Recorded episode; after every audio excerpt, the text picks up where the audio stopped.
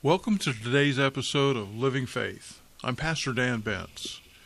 In perhaps the most famous passage of all of Scripture, Jesus is recorded speaking to a learned Jewish rabbi named Nicodemus, saying, For God so loved the world that he gave his one and only Son, that whoever believes in him shall not perish but have eternal life.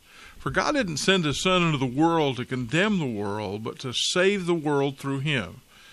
Whoever believes in him is not condemned, but whoever does not believe stands condemned already because he's not believed in the name of God's one and only Son. This is the verdict. Light has come into the world, but men love darkness instead of the light because their deeds were evil. You know, those words powerfully and clearly reveal both man's great need and God's great love. Giving his own son as a sacrifice for the sins of the world is an astonishing act of love, one greater than we can wrap our minds around.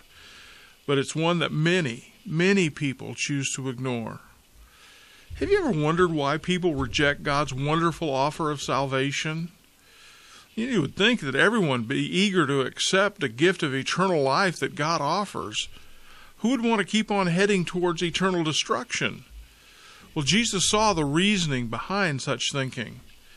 People reject him because they love their sin and hate having it exposed in God's light.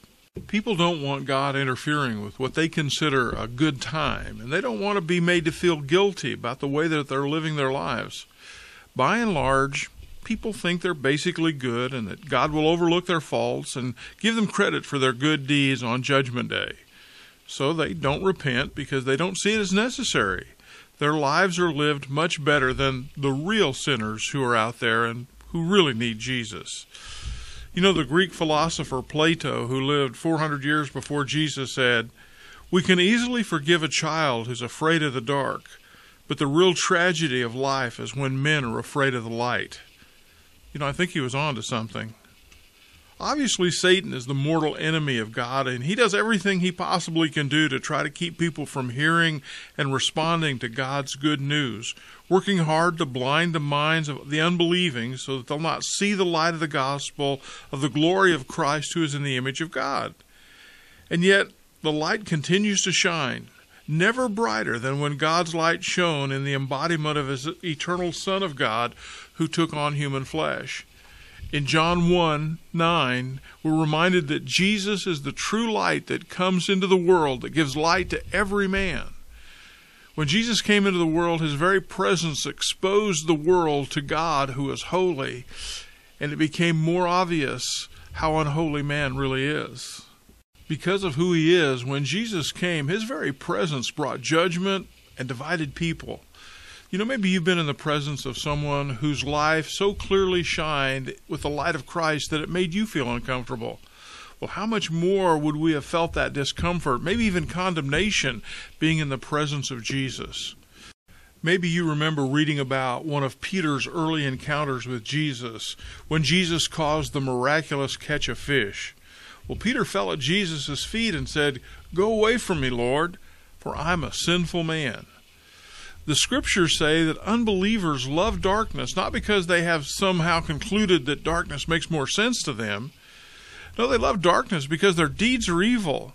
The light exposes their evil deeds and convicts them of the moral guilt they carry before God.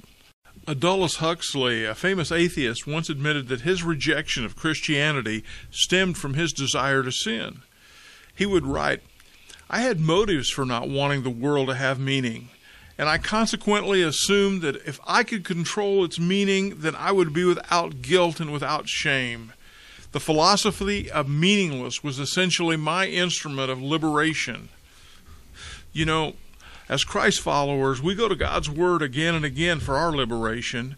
We desire that its truth shine into the dark corners of our lives and expose the sinful thoughts and intentions of our hearts. We genuinely want to be like Jesus, and our desire is not to live in a way that impresses others, but in a way that pleases God. You know, John Piper kind of summed it all up this way.